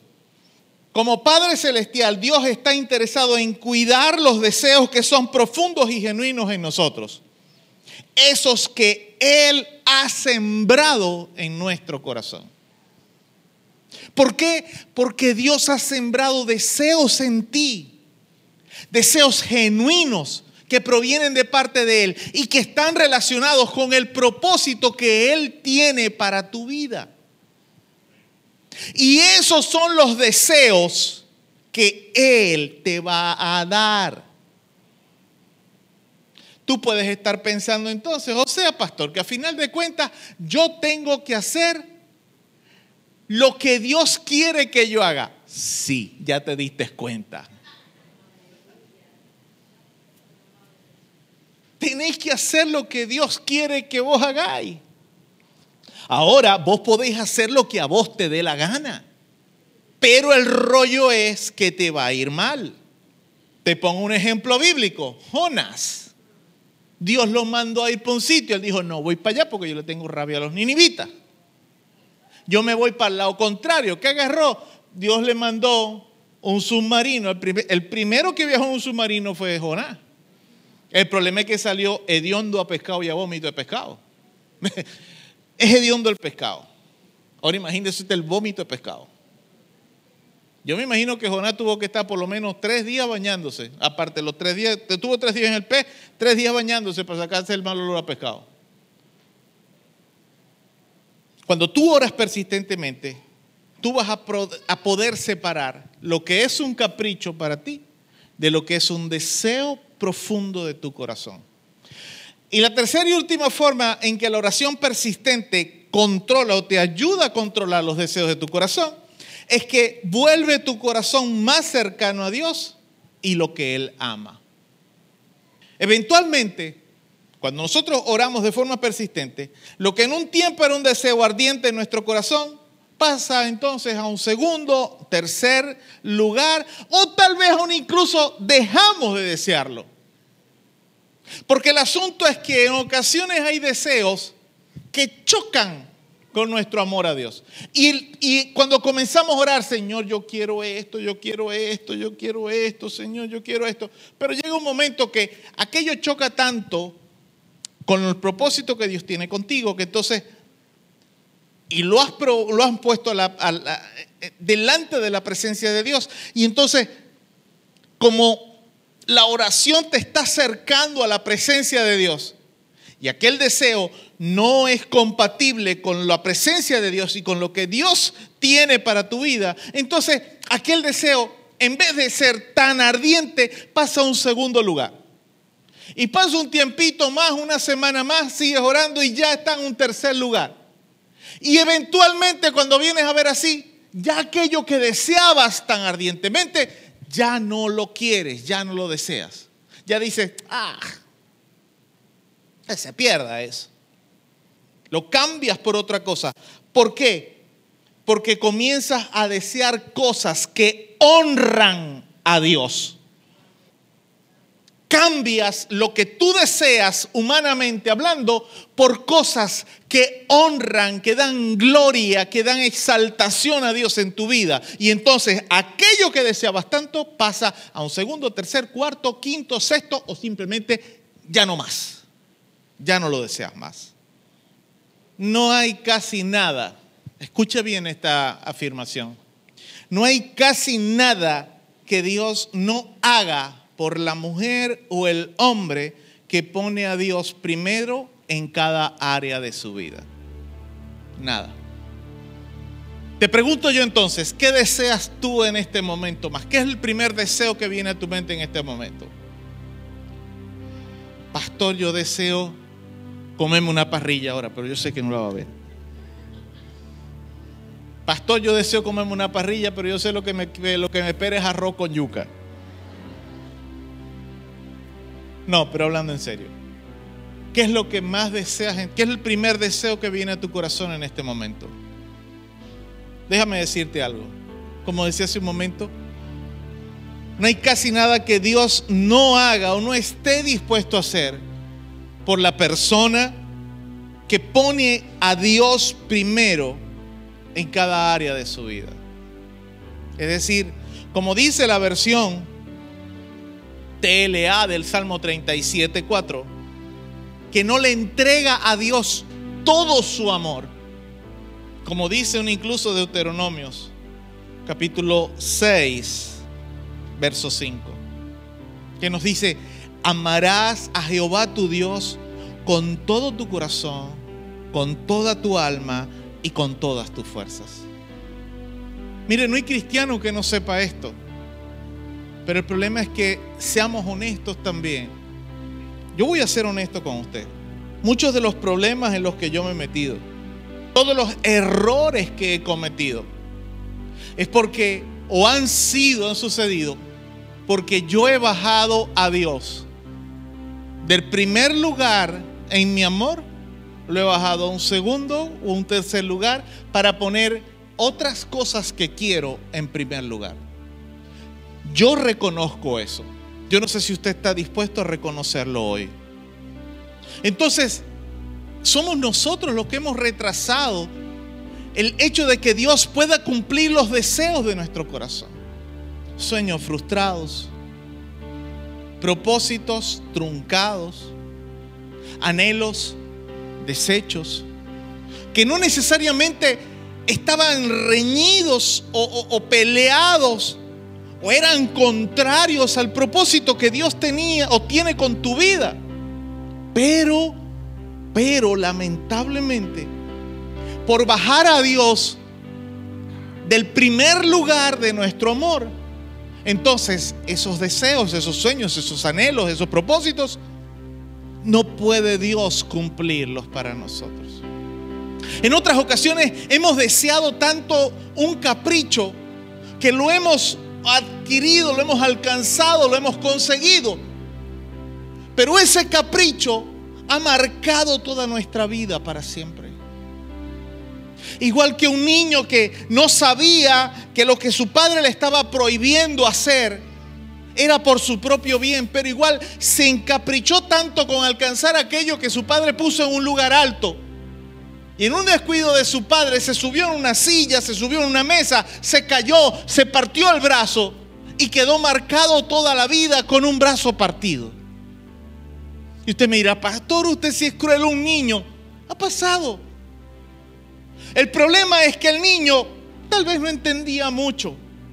Pero lo triste y lo lamentable es que nosotros como adultos sí entendemos bien lo que Dios nos está diciendo hoy. Pero aún así seguimos como niños malcriados caprichosos queriendo alcanzar lo que Dios nos ha dicho que no es el tiempo todavía que podemos alcanzar. Mire, ni siquiera tal vez es que Dios está diciendo, no lo vas a tener, o no es para ti, o no te lo voy a dar, o no te lo quiero dar. No, no es el tiempo todavía. Tal cual como sucede tal vez con un joven o una jovencita de 14, 15 años, que todavía está estudiando, todavía tiene futuro por hacerse por delante, pero está tan urgido o urgida por tener novio o por tener novia, para andar metido en lo oscurito haciendo cositas. Y resulta ser que eventualmente, entonces, su futuro aparece torcido, aparece tal vez desviado. ¿Culpa de Dios? ¿Era lo que Dios tenía para, para ellos? No. Te podrá decirme, pastor, pero hay mucha gente que hace lo mismo y no le, va, no, no le pasa nada de eso. Sí, tienes razón. Pero te pregunto yo, ¿vale la pena en realidad arriesgar todo nuestro futuro porque otras personas no les ha ido tan mal? ¿Vale la pena someterse a esa estadística o esa probabilidad? Yo creo que no. Y mucho menos si somos hijos de Dios. Mucho menos si somos gente que decimos querer honrar a Dios. Mucho menos si somos gente que decimos amar a Dios. Dios no es tacaño. Dios no quiere que, que tú, no sé, no alcances todo lo que Él te ha ofrecido o prometido. Al contrario, Dios quiere que tú le pidas. Dios quiere darte o darnos. Pero hermano, necesitamos cumplir esta premisa que dice el Salmo 37, verso 4. ¿Qué dice? Deleítate en el Señor. Siente placer en tus sentidos. Siente placer en tu ánimo. En decirle al Señor, en poner bajo su voluntad lo que quieres hacer. Deleítate en Él. Y Él te dará lo que deseas. Dale toda tu atención a Dios mientras oras de forma persistente por tus deseos. Porque eso va a hacer que Dios cumpla lo que tú deseas. O mejor aún, va a cambiar tus deseos por los propósitos de Dios. Mire, ¿y sabe cuál es lo interesante o lo importante de esto? Porque muchas personas ricas, de hecho en la Biblia hay el caso de un hombre, de un individuo, que alcanzó, él mismo lo dice y la misma Biblia lo dice, que alcanzó todo lo que quiso y deseó su corazón. Y terminó diciendo, vanidad de vanidades, todo es vanidad. ¿Qué es algo que es vano? Que no tiene sentido. Que, que, que bueno está, pero si no estuviera, es igual, no cambia nada. En cambio, la presencia de Dios lo cambia todo en la vida de una persona. Hay gente que ha hecho dinero, se ha hecho rica, millonaria, ha tenido todo cuanto desea y al igual terminan hastiados de su vida y terminan quitándose la vida. Querían fama, la consiguieron. Querían dinero, la obtuvieron. Querían poder, lo obtuvieron. Y al igual terminaron desdichados. Salomón fue uno de ellos. Estaban tan hastiados de la vida que terminó incluso renegando de Dios. ¿Por qué? Porque bajó a Dios del primer lugar en su corazón. Terminó en su vida ofreciendo sacrificios a, dioses ajenos, dioses paganos. ¿Todo por qué? Por no controlar sus deseos. El libro de Eclesiastés nos lo muestra. Hice todo lo que deseó mi corazón. Tuvo mujeres, 300 esposas, 700 concubinas. Entrégale a Dios tu amor. Deleítate en el Señor. Y Él concederá los deseos de tu corazón. Cierre sus ojos, por favor. Padre, en el nombre de Jesús. Te doy gracias en esta mañana por permitirme hablar tu palabra, expresar lo que tú has puesto en mi corazón, Señor, para este tiempo. Y en el nombre de Jesús, Señor, te pido que tu Espíritu Santo, en aquel punto en particular, en aquella palabra, aquella frase, aquella expresión en particular, la cual marcó nuestra vida para este tiempo, en medio de este mensaje, esto pueda rendir fruto en nuestros corazones, Señor, y pueda llevarnos al punto en el cual nuestros deseos puedan ser sujetos a tu voluntad. Padre, que en el nombre de Jesús podamos entender que los deseos que tú concedes a nuestra vida son aquellos, oh Dios, que se sujetan a los propósitos para los cuales tú nos creaste. Y lo más sorprendente de, del caso es que aunque el pecado pueda tergiversar lo que nosotros deseamos en muchas ocasiones, a final de cuentas, el deseo, los deseos que tú has puesto en nuestros corazones están ahí. En ocasiones Sí queremos hacerlo, pero estamos tan ocupados pensando, queriendo alcanzar caprichos de nuestro corazón, que hemos relegado a lugares finales en nuestra lista de deseos, en nuestra lista de sueños, en nuestra lista de propósitos, aquello para lo cual en realidad fuimos creados por ti. Por eso, Padre, en el nombre de Jesús, en esta hora te pido de forma muy especial que tú puedas darnos espíritu de oración a cada uno de nosotros, para que por medio de ese tiempo de oración podamos comenzar a deshacernos de todos esos deseos que nos sacan del propósito para el cual fuimos creados. Porque si podemos llegar a comenzar a trabajar en los propósitos para los cuales tú nos creaste, Señor, podremos llegar a ser hombres y mujeres como Javes, de quien leíamos la semana pasada, hablamos la semana pasada, que tú le diste lo que deseó, lo que pidió. Señor, yo de forma particular, Señor, yo quiero ser un hombre que tú me des lo que pida pero entiendo que tú no me vas a dar lo que pida si aquello que pido no se sujeta a tu voluntad. Ayúdanos, Señor, a cada uno de nosotros a entender que estamos llamados a ser hombres y mujeres, jóvenes, jovencitas de éxito a alcanzar grandes propósitos y metas.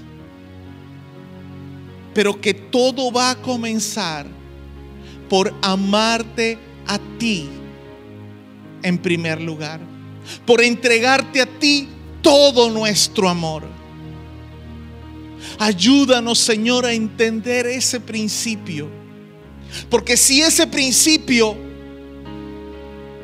si nos sometemos, si nos sujetamos a ese principio, todo lo demás, como dice la escritura, vendrá por añadidura. No voy a tener que pelear, no voy a tener que, que, que discutir, no voy a tener que luchar en exceso por aquello que deseo, porque tú lo vas a conceder.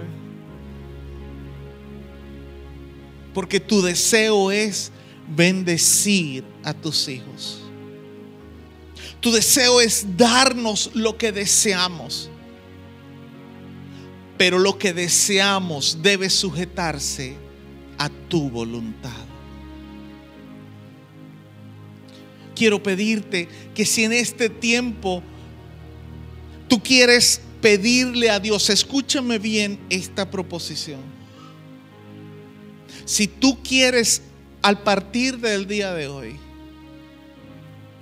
pedirle a Dios que te ayude a entregarle todo tu amor a Él primeramente, para que Él pruebe, para que Él modifique tu lista de deseos quiero pedirte que te pongas de pie por un momento. Si quieres pedirle a Dios, repito, que te ayude a entregarle a Él tu amor, primeramente ponerlo a Él por encima de todo, por encima de tu familia, por encima de tus hijos, por encima de tu cónyuge, por encima de tu trabajo, por encima de, de cualquier cosa que puedas desear. Para que Él cumpla todos los demás deseos que puedas tener. Te repito, ponte de pie. Y medita por un momento en aquello que deseas mientras cantamos un trozo de esta alabanza. Y medita en cuál es tu deseo, porque esta canción comienza diciendo, este es mi deseo, honrarte a ti. Realmente esas palabras se amoldan a lo que tú deseas hoy.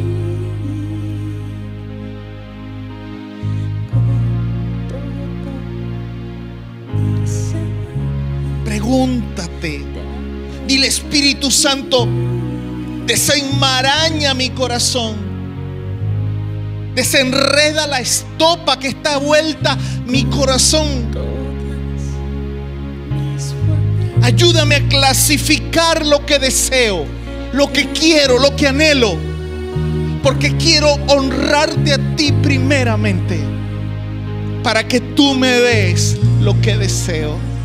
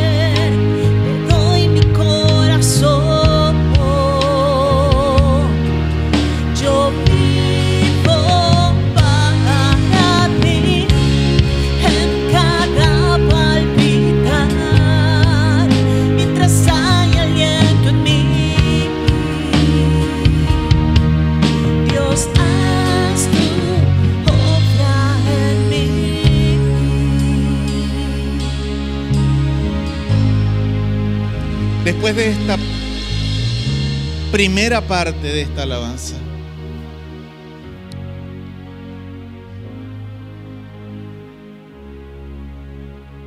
si hay alguien de las personas que están en pie o alguien a quien ha sido ministrado en este tiempo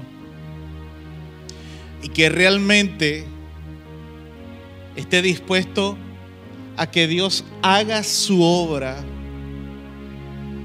en sí mismo, en ti, como dice esta alabanza.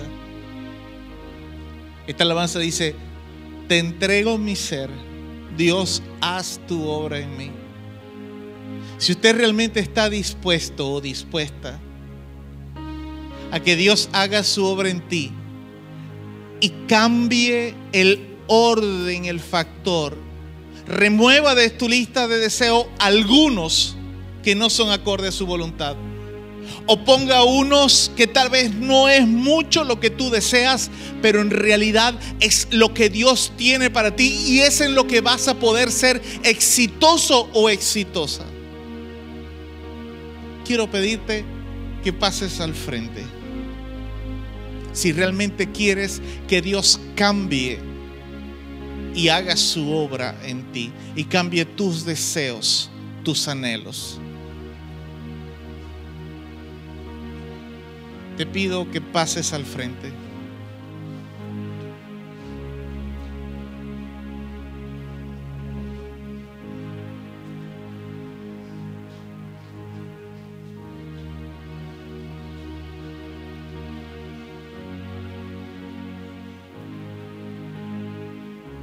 Esto es algo que yo sé que es muy difícil para muchos de nosotros. Porque hay deseos que están tan arraigados. Los que están al frente, por favor, un poquito más adelante. Y los que están atrás pueden pasar un poquito más al frente. Es algo tan difícil poder decir esta oración porque sencillamente quedamos en una posición vulnerable. Diciéndole a Dios, Señor, cambia mis deseos. Eso implica que hay cosas que tú quieres más que nada en este momento. Pero Dios te va a decir hasta aquí. Esto tiene que pasar a un segundo nivel. Tal vez tú amas demasiado. Has hecho sacrificios enormes por tus hijos o por tu cónyuge o por tu familia.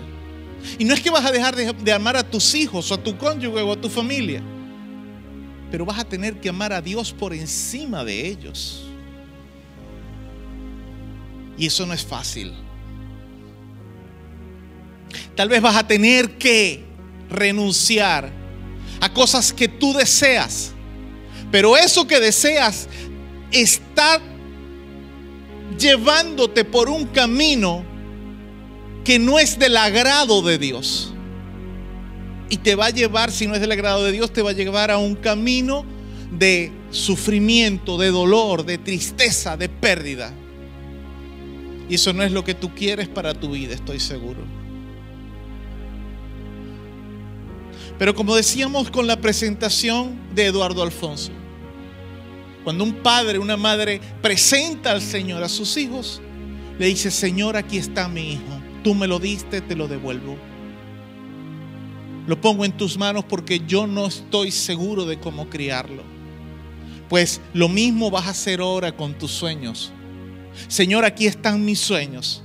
Aquí está mi corazón, aquí está lo que deseo. No sé si que esto que deseo es realmente tuyo o es mío. Pero quiero que como dice esta alabanza, tú hagas tu obra en mí. ¿Quieres estudiar? Pon ese sueño en las manos de Dios. Pero que sea Dios, dale a Dios primero tu corazón. Que Dios esté por encima de lo que quieres, del sueño, del estudio, de la carrera, del trabajo, de la profesión que quieres alcanzar. Y Dios te va a dar lo que deseas. ¿Quieres montar un negocio, quieres tener un vehículo mejor, quieres vivir en un lugar mejor. Qué bueno, te felicito, tienes buenos deseos. Pero que Dios sea lo primero en tu vida. Eso es lo que importa.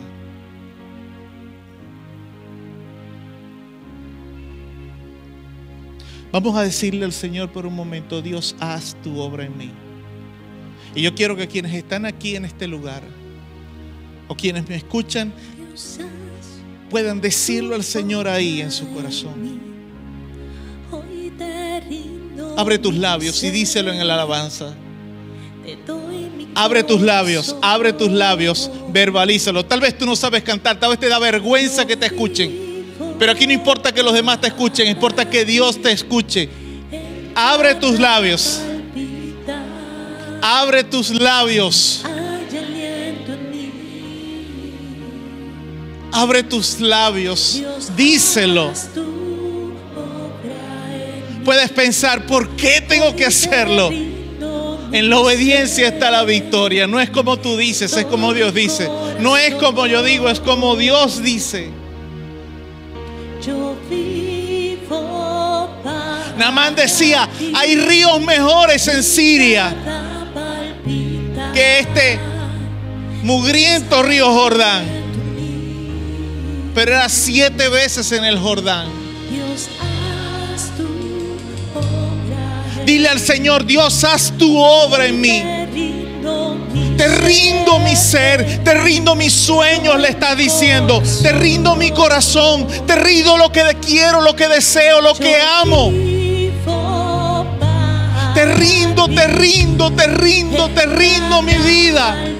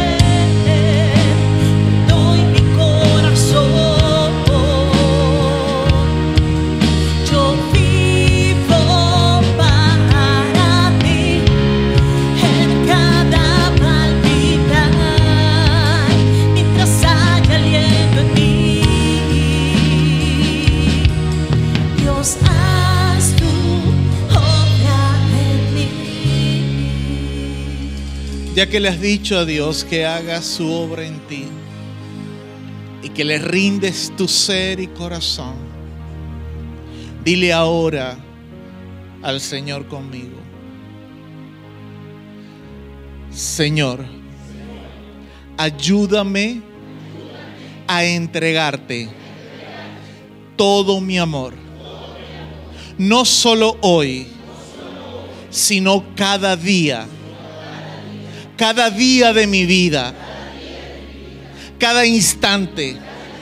Cada momento. Cuando tengo rabia. Cuando algo me suceda. Cuando mis planes cambien. Cuando las cosas salgan mal. Que en mi vida tú puedas tener el primer lugar. Porque quiero que eso sea constante. Que cambie todo lo demás. Pero mi amor a ti, que nunca cambie. Porque sé que si te entrego mi amor, todo mi amor, tú vas a conceder, tú me vas a dar lo que deseo. Y si yo no deseo cosas malas para mí, tú menos, porque tú me amas, tú me amas más, aún incluso de lo que yo mismo me amo. Por eso confío en ti, en tus planes y en tus propósitos para mí. Ayúdame a darte todo mi amor, porque ese es mi deseo hoy. Y que sea el deseo de mi vida, toda mi vida. Aleluya y amén. Aleluya.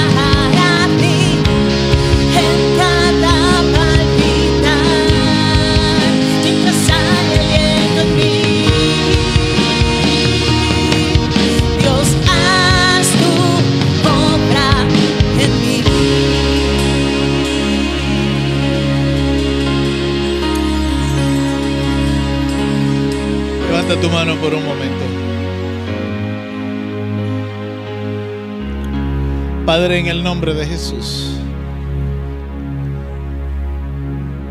Toda mano en alto en este momento representa un corazón que tiene deseos, anhelos, sueños. Luchas, ha luchado por alcanzar esos sueños, esos deseos, esos anhelos. Padre, hoy en el nombre de Jesús pido que tu Espíritu Santo unja cada corazón, cada mente representada por una mano en alto. para que Satanás no pueda robar, ahogar o hacer crecer entre espinas, entre espinos, entre cardos, entre abrojos, lo que hoy tú has sembrado en nuestro corazón. Que podamos ser, Señor, jardineros diligentes en remover de nuestro corazón, de alrededor de nuestro corazón, lo que hoy tú has sembrado y has ministrado en nuestros corazones. Que podamos ser jardineros eficientes por medio de la oración, llevando a diario, Señor, eso que sentimos. Y sé que hay personas acá que tal vez este ha sido uno de los pocos acercamientos que han tenido contigo, pero sé también que tú has hablado. Hoy, en el nombre de Jesús,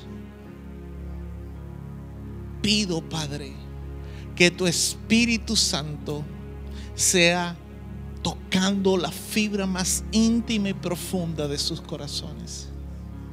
Que tú cambias, Señor, toda tristeza, todo dolor, toda angustia, todo quebranto, toda excusa un excluso. Tú lo cambies, Señor. Tú lo renueves. Porque tú eres el Dios de lo imposible. Tú eres el Dios que llamas a las cosas que no son como si ya fuesen, no existiesen. Pues bien, Señor, muestra tu poder, muestra tu gloria a quienes necesitan verla el día de hoy. En el nombre de Jesús. Que haya paz, que haya renuevo, que haya libertad, que haya gozo, que haya alegría en medio del corazón angustiado y abatido. Porque cuando tú llegas, todo lo que Satanás haya querido sembrar, tiene que desaparecer. En el nombre de Jesús. En el nombre de Jesús. Amén y amén. Dele un fuerte aplauso a nuestro Dios. Aleluya.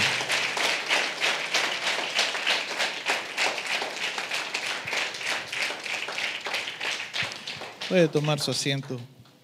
Mientras se acerca a su asiento, a su lugar, solamente quiero que usted se lleve en su corazón la importancia de que cuando Dios habla en nuestras vidas, nosotros somos los responsables de mantener ardiendo esa palabra en nuestros corazones. No en vano Dios le dijo al profeta Habacuc 2.2, Habacuc 2.2. Y Jehová me respondió y dijo, escribe la visión y declárala en tablas para que corra el que leyere en ella. Nosotros somos los responsables de mantener fresco en nuestro corazón lo que Dios ha hablado en nuestras vidas. Somos nosotros los responsables. El Espíritu Santo va a intentar recordarte todo, pero tú tienes que, como decía en el mensaje, entrar a la presencia de Dios para que Él hable a tu vida. Ya antes de finalizar, solo quiero recordar las actividades de nuestra iglesia para esta semana. El día miércoles tendremos nuestro servicio de oración a las 7.30 de la noche.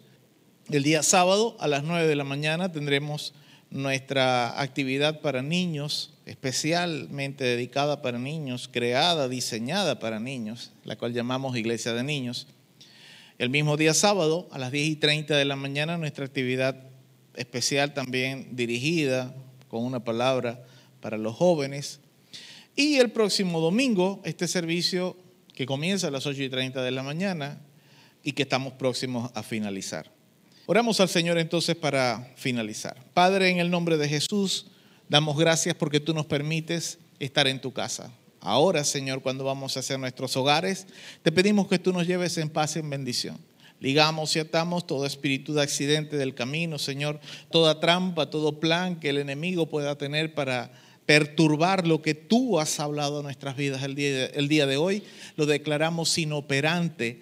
Declaramos en el nombre de Jesús que todo plan del enemigo es desbaratado, es desarticulado, oh Dios, y que tu presencia no solamente ha estado con nosotros aquí en este lugar, sino que estará acompañándonos durante no solamente el día de hoy, sino durante toda la semana. Que nosotros podremos meditar en lo que tú has hablado y permitir que tú cambies y modifiques nuestros deseos. En el glorioso y poderoso nombre de tu Hijo amado Jesús y la comunión de tu Espíritu Santo. Amén y amén. Dios les bendiga ricamente, paz de Dios sobre sus vidas. Bendiciones.